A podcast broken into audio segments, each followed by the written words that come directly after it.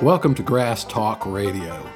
This show is for people who play bluegrass music and anybody who might want to. The prison guard shut the iron door behind me. Howdy, friends, and welcome back to Grass Talk Radio. This morning here, I got up this morning in Americus, Georgia. There was frost on the car. It was really cold. It rained for a couple of days. And then we get the, the cold front, and it was just really cold. And you may remember in the last couple episodes, I've talked about repairing a couple of cellos.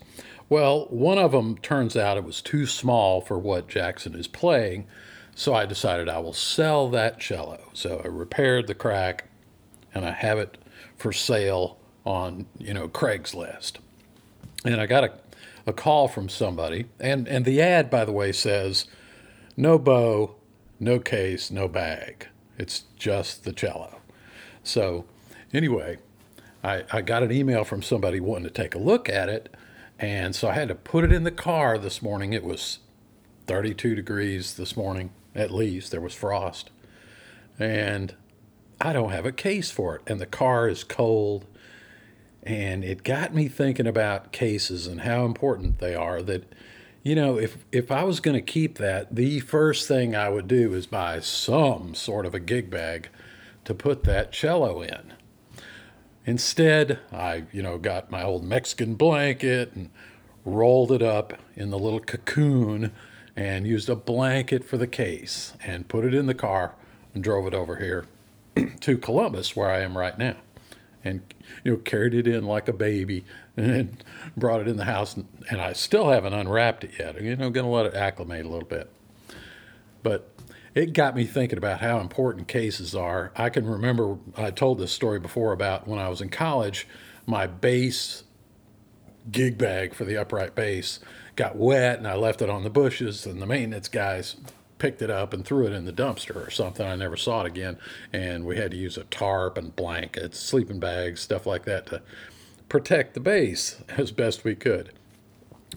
And while I was, you know, I was spurred in, to think about cases and how important they are and how many different kinds there are. And I, I know I've talked about them somewhat in the Instrument Horror Stories episode, and I probably mentioned them at different times through all these episodes.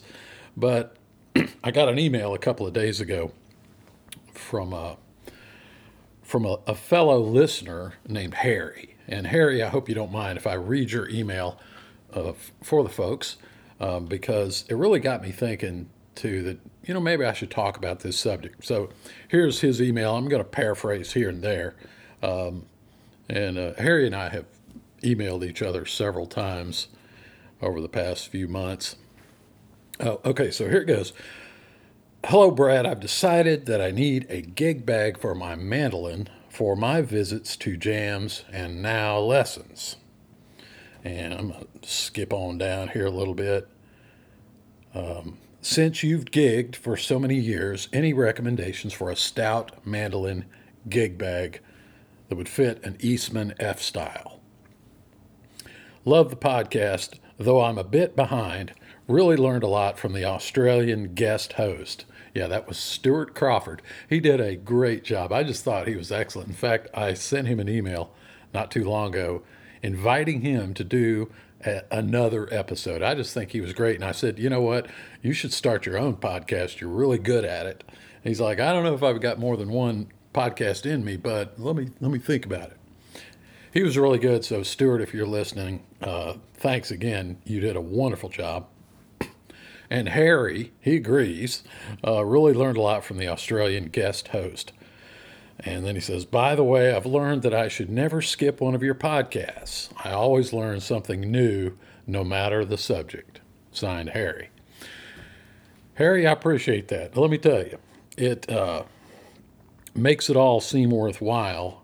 I mean, seeing like the number of downloads go from two hundred to two oh one, that makes you feel something, you know. I know, well, somebody listened, or at least they downloaded it, and that's something. But to hear from you and any of any of the listeners, um, you know, I'm not hard to find. Just go to my site, bradley laird dot com, and right at the top it says contact. Click that and you can contact me. I, I like to get emails. Sometimes I have to admit that I'm a little slow sometimes of responding, because a lot of times, you know, the first email from somebody is, you know, they got to introduce themselves and tell their, you know, their a miniature Reader's Digest version of their life story. And then I want to give it, you know, a good reply and not just go, hey, thanks for writing, you know, keep on listening, drink more Ovaltine. You know, I, I don't want to do that. So sometimes I'm a little slow, and I'm sure that I have from time to time missed an email. But sometimes, you know, I, I've received some great ideas and good questions, and they end up as part of the show. And so today I replied to Harry. And I said, uh, let me, I'll just read you what I replied to him. Harry, I've never been much of a gig bag guy. Now, let me say why. I didn't tell him why, but I'll tell you why. Frankly, um, there weren't a lot of gig bags around when I started, you know, and I'm, I'm going to talk about all the different sorts of cases and bags and stuff in this episode.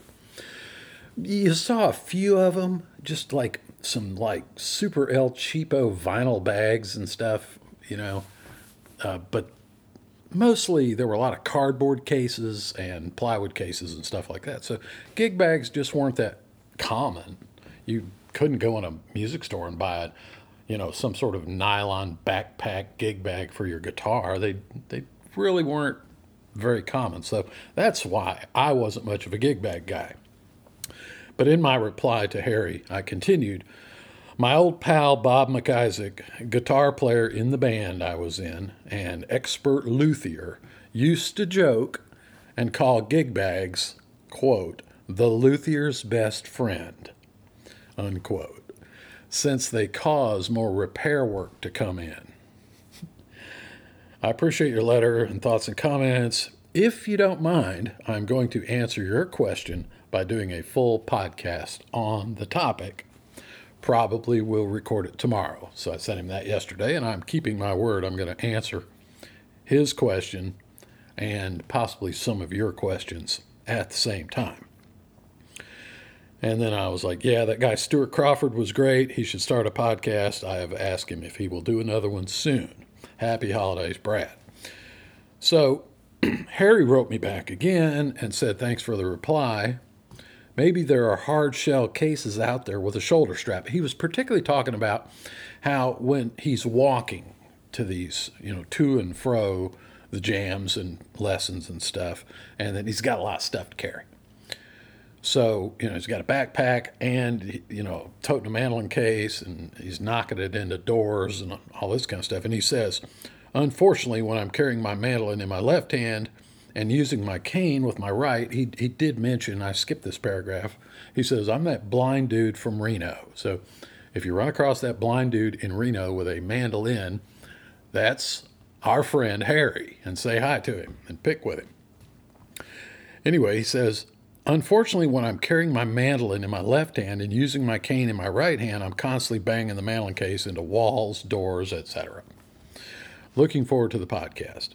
And so I'm just going to say, you know, up front, I don't, I don't have any personal experience, you know, in navigating in a sightless uh, world, other than the story I told you in uh, Instrument Horror Stories, where I stupidly was wearing sunglasses at night on a dark night, and this Pharaoh outfit on the way to a Halloween party, pickin' party, and where I stepped in the hole and nearly broke my leg and smashed my mandolin down onto the sidewalk. I told that story. Instrument Horror Stories. Of course, that was self-induced sightlessness. I couldn't see where I was going, stepped right into a mud puddle and, you know, into the open water meter box. One of the dumbest things I've ever done, but I just don't have, you know, personal experience because I'm not in that same situation. So I can't offer a whole lot of advice there. The only thing I would say, just, just to to address Harry's particular question right off the top, is that it's possible that the backpack you carry for, you know, whatever stuff you need to carry around with you for whatever reason, Uh, you may not need, you might be able to downsize that, because a lot of these gig bags have additional, you know, little side pockets and zipper compartments and things like that. You know, I I would just guess, like if you're toting around a water bottle and your phone and your, you know, stuff like that, your tablet or whatever, you may be able to find a mandolin gig bag that can handle the mandolin and the other stuff, so you can just wear it on your back. And, you know, and if it's on your back, you're, it would seem logical to me that you'd be less likely to bump into doors and, you know, signposts and mailboxes and stuff like that if it's behind you. Because, you know, you might bump into the telephone pole, but the, the bag won't, and the mandolin is at least behind you. And as long as you don't fall over backwards, you know, which uh, has nothing to do with any sort of uh, handicap or anything, but I've seen um, plenty of pickers at bluegrass festivals who have imbibed a little too much into the uh, the sauce uh, to where I've actually seen musicians fall over backwards and fall off of stools and, uh, you know, I've seen it. And so if it's on your back and you fall on it, you know, a gig bag ain't going to help it much. At least the broken pieces won't be scratched up. They'll be, you know, smashed to smithereens. But, uh, you know, so no matter what you do, um, any protection is better than no protection. And having the instrument on your back is probably a good location if you are hand carrying and bumping into things. Okay, what I want to do now that I've addressed Harry's question is talk about the whole broad range of cases and gig bags and just give you my little two cents worth, because I've used a lot of them, including gig bags. So I'm not going to make this too long, but I do want to go through the eight different types of cases that I have encountered over the years.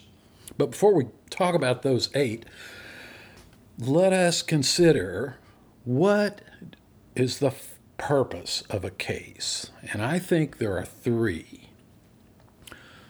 The first one is to make the instrument more portable, because, you know, banjos don't have handles. I mean, I suppose you could mount a handle on your banjo, you know, you just screw a handle on the side of it and you can just tote it around. But a case gives you handles or backpack straps or, in some cases, wheels, you know. Um, so the the function number one is to make it easier to carry your instrument to and fro and all the little accessory items that you carry. You know, picks, capos, tuners, straps, songbooks, you name it. All that junk you carry around, you know, the little half pint of Jack Daniels or something. Whatever you carry to your gig, you can pile all that stuff into your case, and with one hand, it's all more portable than if you had, you know, all this stuff bundled in your arms with no case. So portability, that's the first object of a case or a gig bag. The second thing is protection. Carrying it around in your hand, you know, if you just tote a guitar around in your bare hand long enough, you're going to bash it up. You know, you're going to scratch it, you're going to ding it, you're going to bump it into things, because we do this when we have our instruments out of the case. Where do you think all those scratches and dings and all that stuff come from on an old instrument that has been well played? Like most of mine, they come from knocking them into things. You know, how many times has the mandolin player, the little point on the back of the peg head, he swung around and hit the guitar player right in the face of his guitar? Clunk. On the on the on the same note, how many times has those little string ends off of the peg head been jabbed into, you know, a banjo player in the back of his arm? You know, when people are bumping into stuff all the time, you bump into microphones. You know, I've, you know, really scarred up the front of my mandolin. Some some pretty good dings from, you know, hitting an S M fifty-eight with it. Just, you know, have a little too much fun on stage or, you know, not looking what I was doing.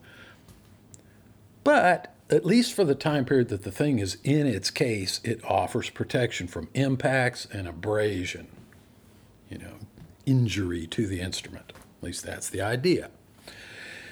They also, cases and gig bags, protect from environmental damage, like thermal changes, temperature changes, and humidity changes. They don't really totally control the environment. You know, go back and listen to the thing I did on humidity a couple episodes ago. But they slow it down, so they do offer protection, thermal and humidity protection. So, you know, it's about keeping the thing as nice as possible and in as good of a condition as possible. So portability and then protection. And then the third thing that I thought of that I, I'm sure this is true is that it also, the case, the case is a becomes a personal statement of your identity. Because when you, I, I remember going to bluegrass festivals when I first started back in the, you know, in the seventies. And you'd see some guy toting a guitar. Well, you could judge. You could make some conclusions about um, what sort of guitar player he was or what sort of guitar he played based upon the case. If a guy is walking along with a cardboard case with the three little snaps and it's, you know, that vinyl paper covering over it, you know inside there is a one hundred twenty-five dollars guitar, especially when the, the outside of the case, you know, has uh, bumper stickers and maybe band stickers, like it's got a sticker for the band Tool stuck on the side of the guitar. You know, and you run into that dude, even before he opens the case, you know he's not probably a dyed-in-the-wool bluegrasser. But then you see the guy, and back in the seventies, I used to see this all the time, the guy with the blue thermo-molded Martin case, that that kind of grayish baby blue. And boy, did I want one of them. I had a guitar. I didn't have that kind of case. I wanted that blue Martin case. And they were, you know, pretty sought after. There was a period of time when their cases were blue. And it was just really cool. I mean, you knew the dude had a Martin because he had that blue case. You know, at a distance, you knew it was a Martin because nobody else was using that blue thermo, thermoformed case. Then Martin switched to black. And by the time uh, I got my Martin in the um, mid-eighties, it was the same case, but it was now black. Looked exactly the same, but it was black. And I always wanted a blue case. I didn't want that black case. Everybody's got black. And so, you know what? There is a little bit of your personality goes into your instrument choice, your clothing, and your case, because what you carry around, you know, advertises who you are. Now, I will freely admit that having a Martin guitar in a blue case, it's probably a better target for a thief than carrying that same thing around in a cardboard chipboard case, you know. If you got your pre-war Martin, your thirty-four D twenty-eight herringbone stuffed into a cheap cardboard case with a Tool sticker on it, they're probably not going to grab that one first. They're going to go for the blue Martin cases and the black Martin cases and anything that looks really high quality. So maybe as a security feature, it's better not to advertise what you have in there. But it is a personal statement of identity. You know, what kind of case you choose says something about you. I've seen people, you know, walk up to a jam session and one guy has a pretty battered case. You know, let's say a mandolin player. Pretty battered, you know. It's this guy's drug this thing around. He's this guy's a player. He hadn't even opened the case yet, and I know there's going to be a good mandolin come out of that case, and probably going to be played by a pretty good player. And then you see another person walk up, and they've got some sort of little nylon zipper bag slung over their shoulder, and they unzip it, and I know I'm about to see a Michael Kelly or an Eastman. I mean, I just know it, and I know that the person is probably not going to be all that good yet. And look, it's just a statement of who you are. Now, of course, you don't want to mislead people, and, you know, you're not going to become a better player by having a better case. But, you know, as you progress through your playing life, you know, your instrument and your case says a little something about you. And it might even have your name plastered across it like mine does. Okay, let us now talk about eight different types of cases. The first one, which you don't see anymore, is, and they're kind of cool. You see them if you find an old, generally cheap violin. And that is, the case is just made of wood. Not even plywood, just solid wood. And they're often called uh, babies' coffins. It's a coffin case. It's just a, a kind of a ovoid shape, oblong, you know, case. You could put the fiddle inside. And they were too big, and the fiddle rattles around in there and slides around and always scars up the back of the fiddle from all the old crunchy rosin residue laying in the back. And generally, they were lined with just paper. Maybe some thin kind of felt or, you know, a felty type of paper. Super cheap. But they served a purpose. They kept your bridge from getting knocked into. You know, you could lay the fiddle in there and close the case and snap the snaps and, you know, protect it a little bit. It provided some impact protection and abrasion, some thermal and humidity, you know. And a statement of your identity. You know, if if you go to some old-time jam, you'll see people walking around with one of those old wooden cases with splits in it and nearly falling apart. And all the hinges are, you know, been replaced. And instead of latches, they got little wire hooks they've made. And but they're proud of that old case. It says, I got an old case, I got an old fiddle, and I got that sort of old-time attitude, you know. So those old, you know, just a wooden box, they provided some protection if you set it on a table and you happen to have a candle burning, because back in those days you would probably be lighting your home with a candle or perhaps a kerosene lantern or something. At least the candle wax wouldn't drip on your fiddle. You know, you'd have a lid over it, and it keeps dust off. And it keeps mice, you know, from chewing on your fiddle. That's about all they are good for, though. Okay, the second type is the cardboard case, the chipboard case, and thankfully we're seeing these go away. But they were they were not, you know, they were a step up from, you know, just a little wooden box, or maybe they were a step sideways. Basically, certainly throughout the sixties and seventies and into the eighties, you could go down to a music store and for not much money at all buy a guitar case that was basically made of cardboard. You know, had handles and had latches and little hinges. It was sort of stapled together or sewn together, you know, covered with a kind of vinyl outer skin that really didn't amount to much. It was, it was what you call leatherette paper, basically.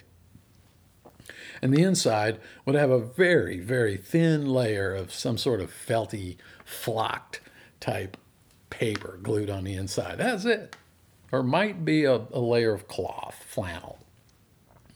Cardboard slash chipboard cases. They're great. I have several instruments at home in my closet in those types of cases. I have a, uh, uh, an auto harp in one of those chipboard cases, and it's just fine for the auto harp because I'm not on tour with the auto harp, and I never pretty much take it out of the house, but it keeps it from getting banged up.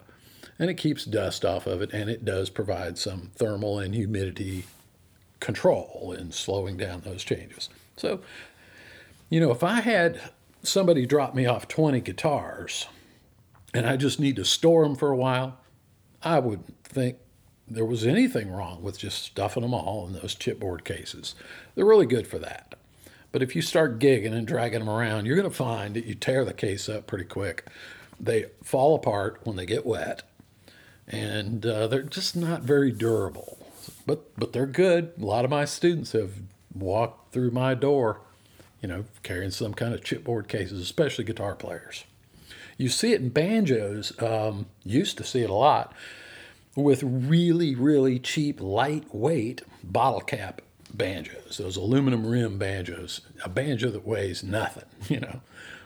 You could carry that in one of those chipboard cases, but if you put a Gibson Mastertone in one of those cardboard chipboard cases, when you lift it off the floor, you'll probably tear the handle off, or you'll, you know, it's just, it can't handle the heavy weight of a real bluegrass banjo. So you see them in El Cheapo banjos, and you don't see them in heavier, better banjos.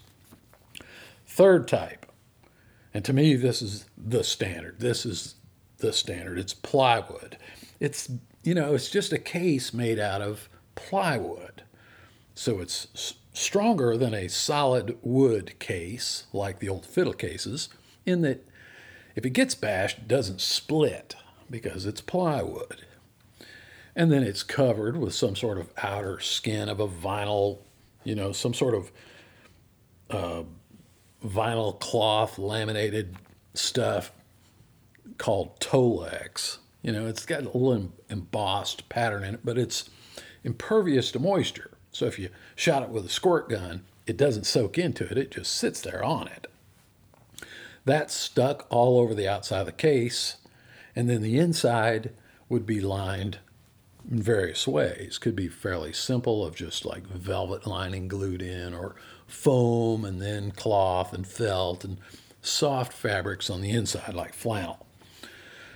And then really beefy hardware, you know, good solid snaps that are either riveted on or bolts, nuts and bolts holding them on, and little uh, little bumpers. You know, you you've seen people pick up a guitar case, you know, after the gig, and they're standing there talking to you, and they stand it on its end. They stand it upright with the neck up, and they're leaning on it, talking to you.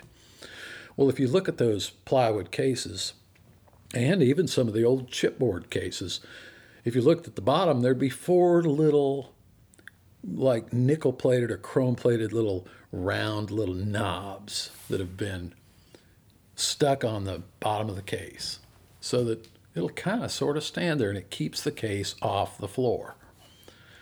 Little little bumpers, you might say, but they're rigid metal. And then they'll position a few of those on the long side of the case, where you got the handle up and you got the side of the case down. You know, your typical way you would set a case down on the floor, and they've got those little, I don't know what you'd call them, floor stoppers or something. There'll be four of them or so on the bottom of the case, and when the case sits down, it's actually sitting on those. Those are, you know, those kind of cases are really good, and that's that's the majority. If you buy a mid-range or high-end mandolin, guitar, even fiddles, um, dobros, that's generally the type of case that comes with them from the factory. You know, mid-range to and higher-priced instruments, because they're really good. They're really strong. They do get beat up. I mean, you're gonna you're gonna bash them, and you're gonna, you know, the covering's gonna start coming unglued, and once in a while you might have a handle issue or hinge fail or something like that. But they are pretty pretty strong, and because the wood is thicker, they're heavier. You know, I, I told the story in Instrument Horror Stories about, you know, coming back from a break and seeing a little girl like tap dancing on my mandolin case. Well, it was one of those plywood cases, and it withstood her little uh, dance routine. So I really like the plywood cases. The bulk of my instruments live in plywood cases that are either covered in that Tolex, vinyl type material, or fabric. Uh, my Dobro case, I, I always get a lot of compliments on it because it has sort of an alligator hide type Tolex on it. And so does my banjo case, kind of a brown color. But you see them with that tweed fabric. You know, this is the same kind of stuff they cover guitar amps with, you know, either Tolex or vinyl. Okay, that's number three. I really do like plywood cases, but they're heavy. And generally all they have is just a handle for carrying. They don't usually have backpack straps and that kind of stuff. The third, or the fourth type, is the thermoformed case. And I talked about the Blue Martin case. A thermoformed case is, you know, they're going to have a mold, and they're going to take a sheet of plastic, of some kind of plastic material, and they're going to heat it up, and then they're going to vacuum form it down onto a mold and create this one-piece shell for the top side. They're going to do the same thing for the bottom side. And then they're going to trim it all the way around, and they're going to line it with foam and cloth and so on, and then they're going to attach hardware. And usually they have a an aluminum channel that runs around the edges that interlocks with the, you know, the bottom half with the upper half. And they're like a turtle shell. They're they're really solid.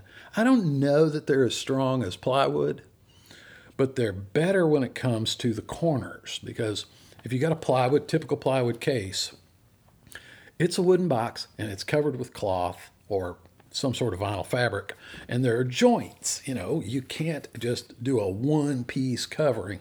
So the joints where the top meets the side gets wrecked and tears up faster. With these thermoform cases, you know, it's one continuous shell down to the center line of, of the side of the case.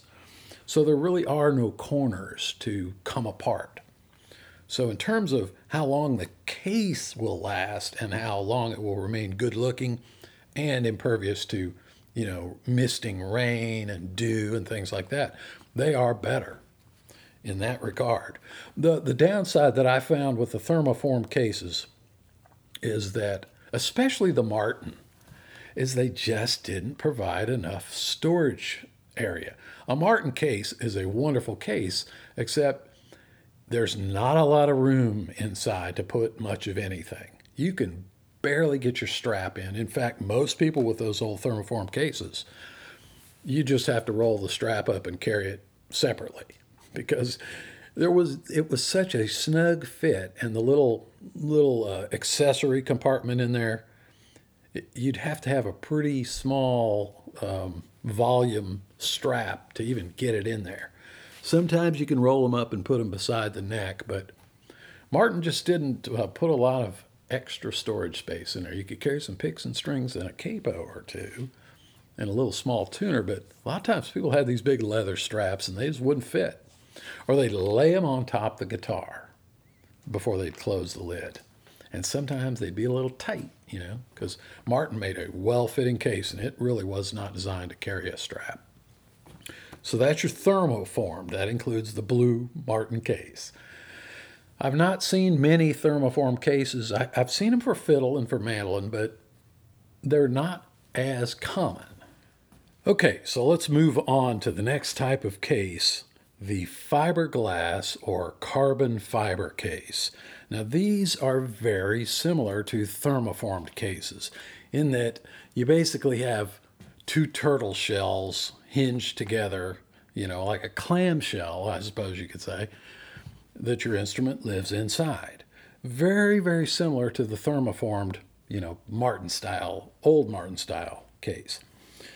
Um, but what's different is the material. Rather than being made of a sheet of plastic that's heated and vacuum formed into that shape, they're built up from layers of fiberglass cloth, or carbon fiber, or they probably have some other mysterious uh, fabric types.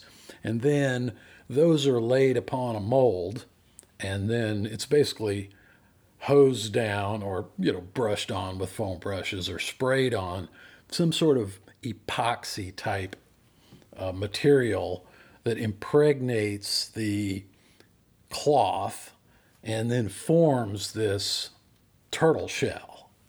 And, you know, in all other respects, they're very, very much the same as a thermoformed case. The difference is that they are generally considered to be much stronger. So that's your fiberglass, your carbon fiber. I've never owned one. Um, you know, they're built basically the same way as you would build a fiberglass canoe. You know, if you compared a fiberglass canoe to a thermoformed plastic canoe, you can see the difference. Uh, they look the same, they act the same, but the fiberglass canoe will withstand bashing into rocks better, and they're frankly easier to repair, fiberglass, than to repair thermoformed cases. Anyway, they they are very similar. Let's move on to number six, and I really like these, and they're really, really common now, and they're they're very inexpensive. And I suspect they're inexpensive because of the amount of labor involved in creating them. And they are what I call a foam block case. If you buy an, an inexpensive case off of Amazon or something, let's say you just buy cheapest mailing case you can find that is not a gig bag, but is some sort of an actual solid case. Typically, these are a block of polystyrene, I think it's called polystyrene foam. It's that kind of white foam that you find, let's say you bought a television set, and the television was in the box, and you got home from Walmart and you tore the box open, and you lifted out the television set, and on the sides of it were these blocks of this white, crumbly kind of foam. That's styrene foam. I think it's called polystyrene.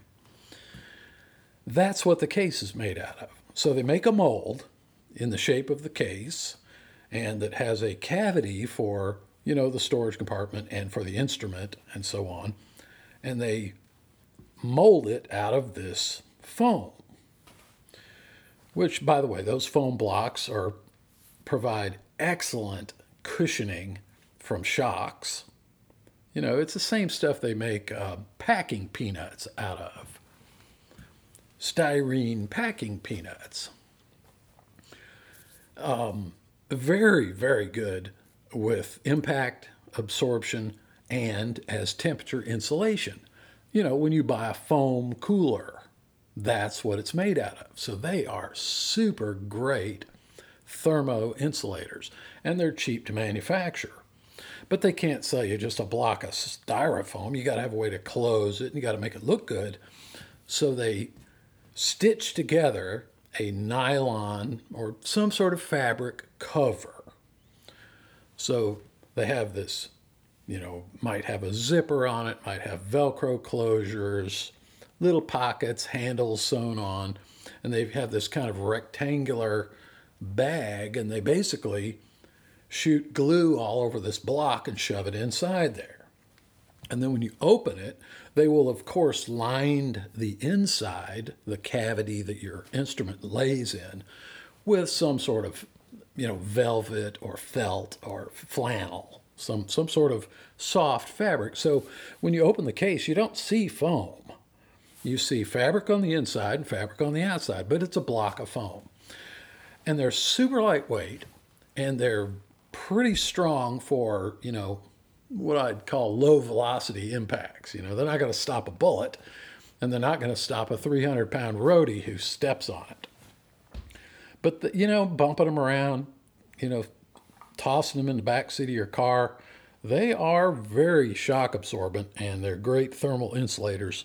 And I wouldn't mind having those at all. They mostly, the reason I don't have very many of them is because they weren't around when I was in my instrument acquiring years. I do have one that is a fiddle case. And I found, you know, just a like a seventy-five dollar fiddle, you know, that was the new price, you know, the re- suggested retail. Junk fiddle, basically. In one of those cases, I found it at a yard sale, got it for five bucks. I thought, well, the case is good. I, I may have even thrown the fiddle away. I think it was a complete junk fiddle. But the case was better than the old wooden baby coffin case that I had. And I thought, well, if I, you know, I need to carry my fiddle somewhere, which I occasionally would do, I put it in that foam block case. Much better protected. The only downside that I've run across on those foam block type cases is that sometimes they require three hands to open. And I'll tell you why. Usually they have a couple of little flaps that come down that are Velcro. There'll be one inside the handle area, and then there'll be one on each side, you know, right and left. I'm talking like a mailing case. So there's three flaps. Well, if you, you lift one and you let go of it and you lift the next one, you lift the next one. You can only hold two up at once. And the third one always somehow manages to flop down where you can't lift the lid. And of course, you, at the same time as you're trying to hold those three flaps up, you have to unzip it. So I found it always easier to open them by setting it up on its side, and then I could kind of pull those flaps out and make them stay open, because they would want to flap back closed and the Velcro would grab. A little bit annoying like that, but they're basically good, and they're so lightweight that those are the types of cases that will often include, you know, a shoulder strap and some D-rings that are sewn on the side so you can carry it over your shoulder, or there'll be a handle or backpack straps. And, you know, for Harry, that's the, I would look at one of those cases before I would look at a gig bag, because they offer more impact resistance. You know, the best gig bag in the world is not going to be as strong as one of those cheap foam block, nylon covered, rigid cases. They're bulkier, I give you that. But, you know, there's a trade-off. If you want it to be super small, you know, it's there's not going to be a lot of structural integrity. You know, a cloth bag, if, let's go on to gig bags. It's number seven. A gig bag, the, the old originals were just canvas bags. And sometimes they had little um, shoelace type ties. You know, the, the end just folded over and then you wrapped it around the neck and you tied it. And sometimes the, you know, you'd insert uh, the instrument in from the big end, you know, it'd have an opening there, and it'd have some little drawstrings and ties and sometimes a snap. Often they didn't even have handles. You know, I've got an old banjo mandolin that has one of those from nineteen fifteen era, had a little canvas cover. It d- didn't even have a handle on it. It was just a, really a dust cover. And, it, you know, you could carry it under your arm or something. I'm sure some of them came with handles. Um, they are not very good when it comes to impact. They protect from little light bumps. You know, you bump, oops, uh, excuse me, excuse me, bump, bump. You know, that kind of thing. They're they're pretty good for that. But, you know, somebody comes around swinging a baseball bat, you know, that that bag is not going to stop the impact. I have more than once told the story, I think, on here about a student of mine who I sold a mandolin to in a hard shell case. He took it out of the hard shell case, put it in a gig, in a gig bag, pedaling his bicycle along, crashed his bike, and smashed the mandolin. So that's why the gig bag is known as the luthier's best friend. But again, they're better than no case, but they're not a heck of a lot better than a blanket or something. Of course, they don't fall out of a bl- I mean, they will fall out of a blanket, or, you know, I have a mandolin that I'm building right now that is, it's all together, but it hadn't been drilled for the, the peg head hadn't been drilled, and I haven't bound the edges of it yet. So it's just the, the body waiting for finishing, and it lives in a pillowcase. Just a, it's just in a pillowcase, which provides it a little bit of environmental protection and keeps the spiders out and the, the dust off of it. And, you know, I just have the top kind of folded around, the little strip of cloth tied around the neck to keep it closed.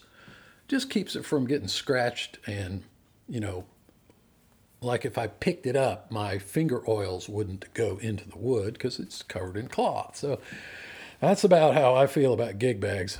I don't like them, but if you're the very careful type and you, you know, you take pains to protect the gig bag with the instrument in it, they'll certainly work. They're very handy.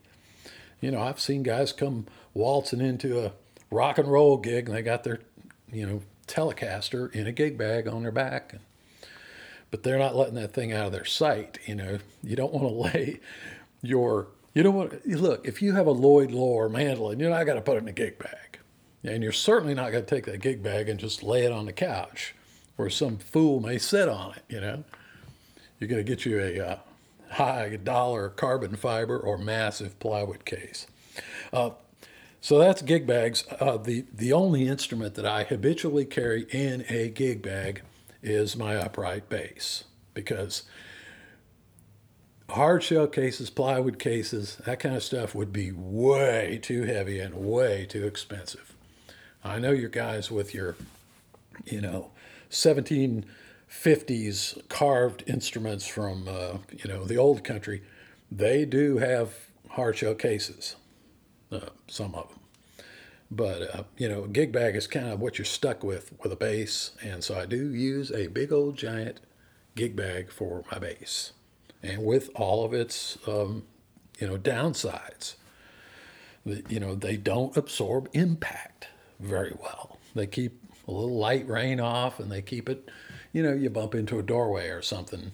Uh, and there are, you know, sometimes gig bags have a little foam extra padding, which is nice, keeps your bridge from getting knocked around and that kind of stuff. So I'm not saying gig bags are bad, but if you have the ability to carry a hard shell case, I would over a gig bag.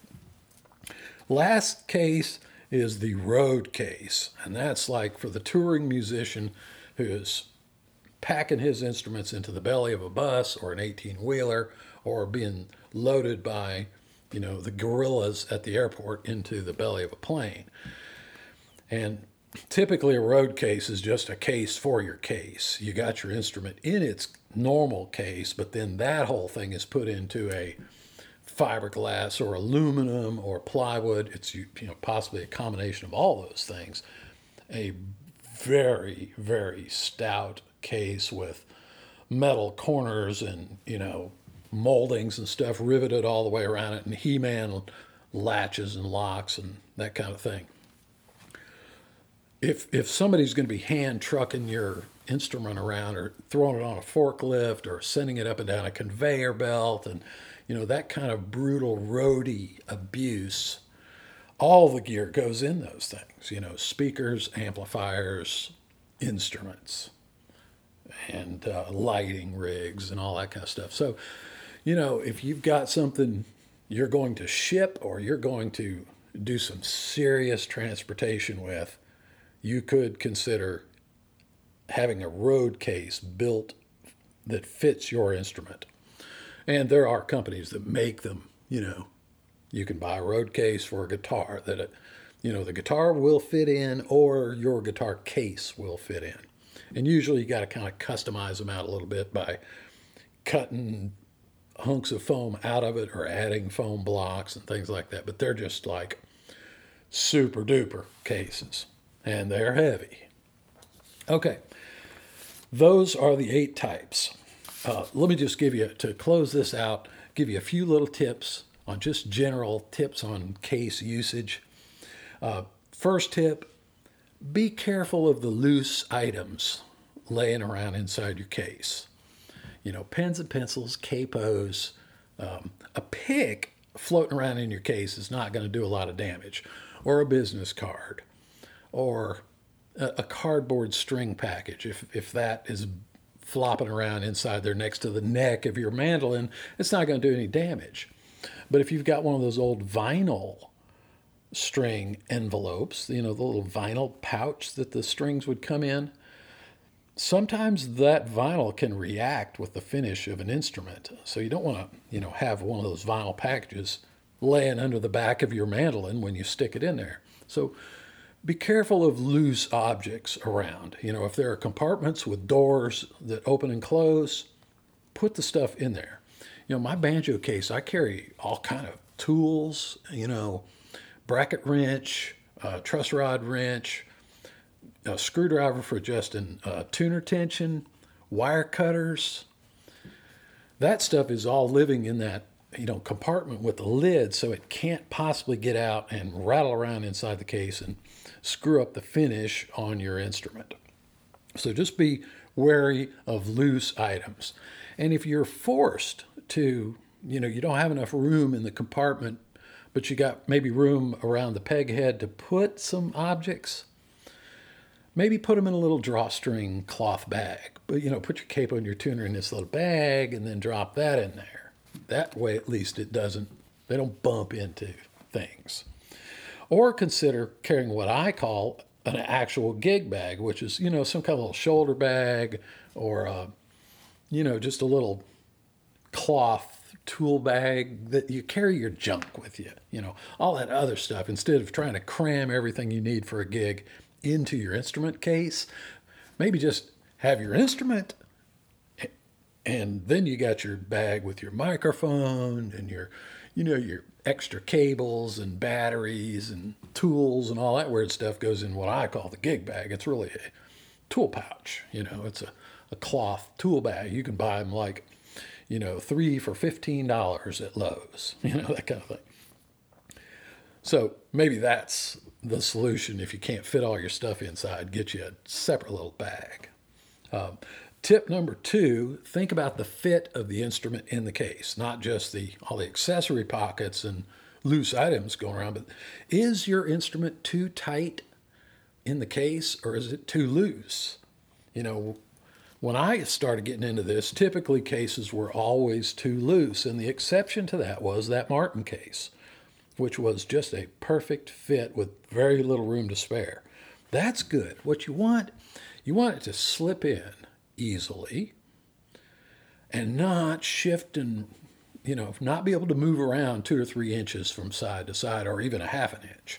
Because every time that instrument moves inside that case, it's rubbing.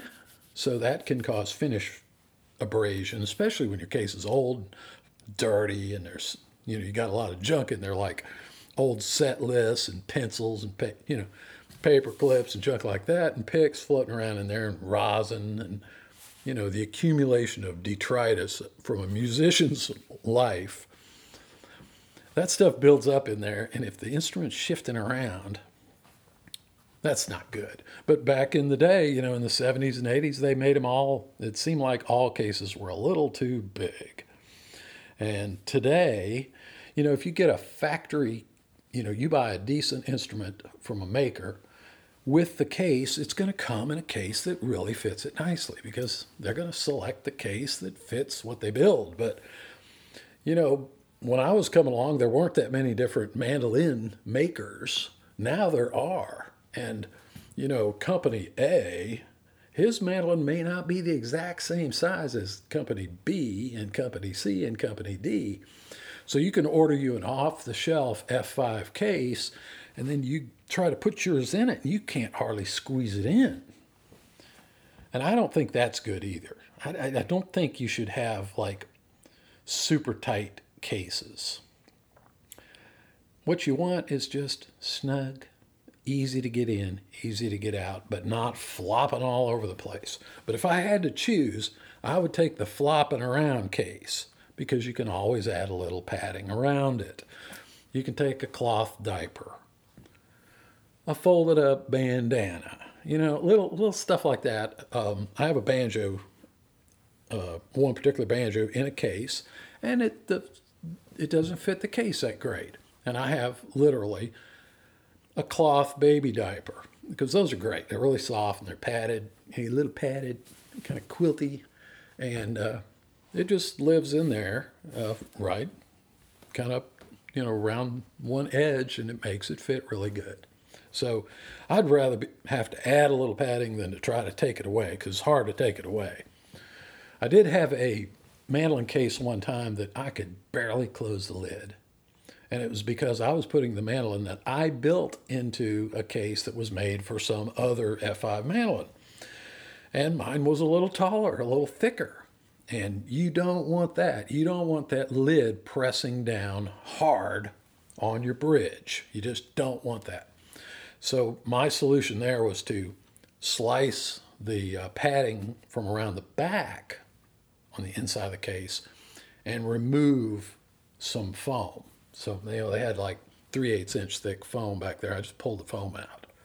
So the back was only padded with cloth. Anyway, be careful that they're not too tight, because if your case is too tight and you take a hard shot to the case, that shot is transmitted straight to your instrument. So I'd rather have it a, a little bit loose. Then the, the case can flex a little before it smashes your mandolin or your guitar.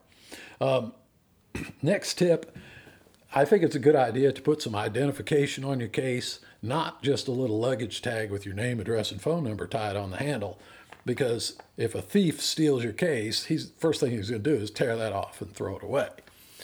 So you could put visible identification, um, you know, because a lot of times cases look alike. I think I told the story about um, accidentally walking, me walking off of someone else's mandolin because we had identical cases and I grabbed the wrong one and just something felt weird. And I opened it. I'm like, ooh, that's not mine. I took it back inside and found mine. And the very next day I plastered my name across my case, not as advertisement or anything, just to make it easy to spot. So a little bit of identification, some stickers, something so it's easy to spot your case. You know, that's, I think, a good idea. But I also think it's a good idea to put some hidden identification, perhaps in the instrument or somewhere in the case where it's not going to be seen. Something that you record and you can identify later. So that if you're trying to reclaim your stolen property, you can say, well, if you remove the truss rod cover and look on the underside of it, you will see in Sharpie the initials B E L. And you tell the cop that, and then he does it, and he goes, yeah, I guess that is your mandolin. Because who's going to look on the bottom side of the truss rod cover? You could, uh, you know, do similar. You, you get creative there. You could uh, take off uh, one of the sets of tuners and, uh, you know, write your name on the back of the peg head, right, and where it's covered by the tuners. The thief's not going to probably tear that apart to look for that. Um, you could also, you know, put some identification inside the case somewhere. You know, make a little razor slit somewhere and slip you a card in there with your pertinent information, your secret code word or whatever it is, slide it in there and then glue it. And then you can stand there with your hands folded behind your back and, you know, tell the cops, say, okay, you see right there, if you grab that felt and pull it back, stick your finger down in there, you're going to find a little card with my name on it. You know, that sort of thing. Get creative there. I've even heard that they're now, uh, you can even buy these like microchip devices to hide in your instrument. Uh, so they can be tracked over Wi-Fi networks and stuff. Uh, I haven't really looked into that, but I've heard of them. Oh, next tip on cases, uh, keep them in good repair, you know. Even if it's just, if it's getting bashed up, maybe even slapping the duct tape on the edges, you know, because if you start getting, take a plywood case, scarred up so bad that you're down to bare wood, pretty soon that wood, those glue joints are going to fail. Take a look at your case once in a while. Glue the wooden parts back together, you know, replace a broken latch, a worn handle. If you've got handle that has leather straps on it, take a look at it. You don't want to drop that guitar down a stairwell because the leather got old and dry and broke. Handles do break. So take a look at them, you know, repair the case once in a while, you know, glue it back together, get some contact cement and all those little triangles of that covering that you've ripped up, paint your little contact cement on there and let it dry and then just press it down. You're good to go again, you know, or use that Super seventy-seven in the spray can. That's a, a pretty great aggressive adhesive, although it's horribly messy and it stinks terribly. So I prefer contact cement for case repairs. So keep your case in good shape. Uh, next thing is, and this really pertains to old vintage instruments. Like let's say you got a nineteen fifteen Gibson mandolin with a celluloid pick guard. And you don't play it that much. You bought it back ten years ago and it just lives in the case and it's in your closet and you really hadn't looked at it in a while, and you pull it out, and it's been about two years, and you open the case, and the strings are all rusted through. The frets up around the upper end of the neck are all corroded looking, and the pickguard is just crumbling. And what has happened is that material that they thought was so wonderful back in nineteen fifteen is not so great one hundred years later, and it's degrading. It's literally coming apart. And it's a phenomenon known as outgassing. They know about it now, that if you've got an old vintage instrument with celluloid parts on it, First fifty years, no problem. seventy-five years, no problem. But then the problems start. And eventually, the the that celluloid plastic, we'll call it, just falls apart. And when it falls apart, often it is in reaction to glues they used to glue multiple layers together. So it often happens on the side of the pick guard where it's attached to the neck. That's where the damage begins. But as this stuff begins its breaking down process, it gives off corrosive uh, vapors, which can wreck the finish under the pick guard and also corrode the strings. And talk to any experienced luthier, they've seen this. You know, it's what's known as case rot, you know. But the prevention for it, aside from having new, you know, replacement pick guard made, that kind of thing, is to occasionally, at least, maybe every month or two, open the case.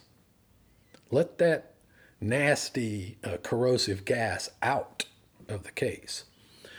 If if I had, and I did have an old K four Gibson Mandocello in just absolutely mint condition, which I no longer own anymore.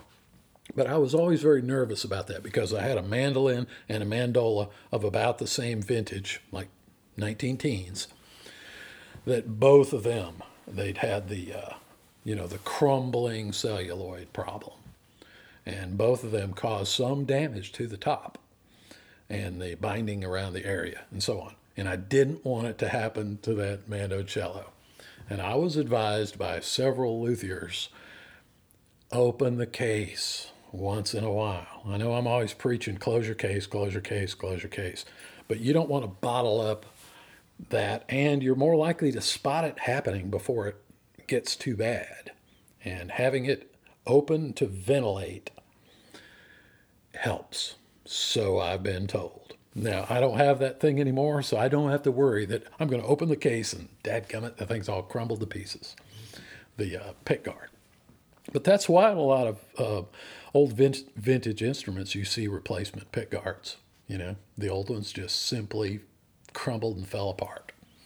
All right, last uh, tip. No, really, I got two more, and then I swear I'm done. Cats. Nothing I hate worse than to see pictures posted on the internet of people with their cat all curled up, all cozy inside their instrument case. Ain't that cute? And I love cats. I have two cats.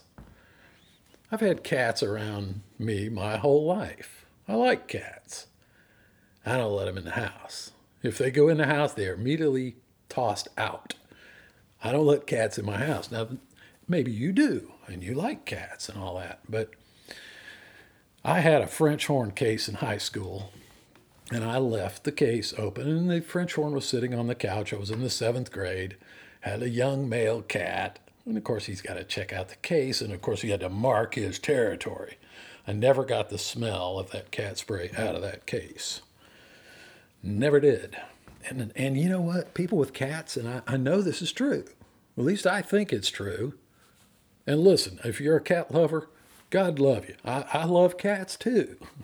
But if you walk into someone's home and they have cats inside, you immediately know there's cats living there because the house smells a little catty, you know?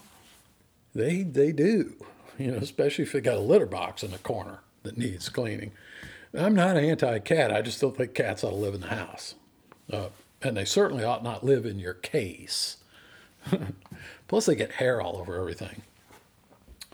Uh, anyway, so that's just my little personal pet peeve. Uh, don't don't send me photos of your cat sleeping in your mandolin case. Uh, last thing, sun exposure. I don't know why. Everybody seems to think that black is the appropriate ca- case color. And we go to all this trouble to protect our instrument from heat and temperature extremes, and then we stick it in a black case. And black, as we all know, absorbs light and infrared energy. If I have a white mandolin case and a black mandolin case, and I put them both out in the same orientation to the sun, the black case is going to get a lot hotter, a lot faster. You know that if you've walked barefoot across a blacktop road compared to walking on, let's say, concrete that's much lighter colored. It'll be a little cooler. You know, left out in the sun, a lot of things heat up, but a black car gets hotter than a white car faster. So if your case is black, and frankly, even if it's not, I don't suggest you leave your case exposed to the sun. Uh, many, many times at gigs, I've showed up at a gig and they got this big platform, nothing over the top, and it's a bright sunny day in the summer, and the guys are showing up and they're setting their cases up there on the stage, laying them down flat, right in the hot overhead sun in black cases. Not me. I'm slipping my case underneath the stage, around back. If I can find a shadow, I don't care if it's only two feet by a foot, some sort of little shadow, that's where my instrument will be. It will be in the shade. So think about that even when you put your instrument in a car. Lord knows cars get way too hot for musical instrument glue and finishes. But, uh, you know, a good case slows down the heat transfer, so it might survive for a while, especially those nice foam cases, those block, foam block cases. Very insulative. But, you know, if you go to a festival and you're parked out in the middle of a sunny field and you brought your instrument and you say, well, I'll just leave it here in the, in the back seat, maybe come back and get it later, and then seven hours later, you come back and the interior of the car is one hundred forty degrees and the sun is shining right through the window onto your black case. Well, you're asking for it. That's all I'm saying.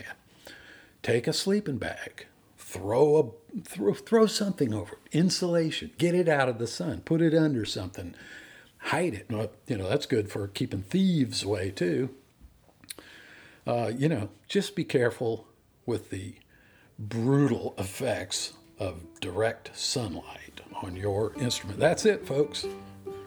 I'm all done. I have talked myself weary, but I've answered Harry's question, and I've hopefully answered some of your questions. And uh, y'all take care, and uh, happy holidays.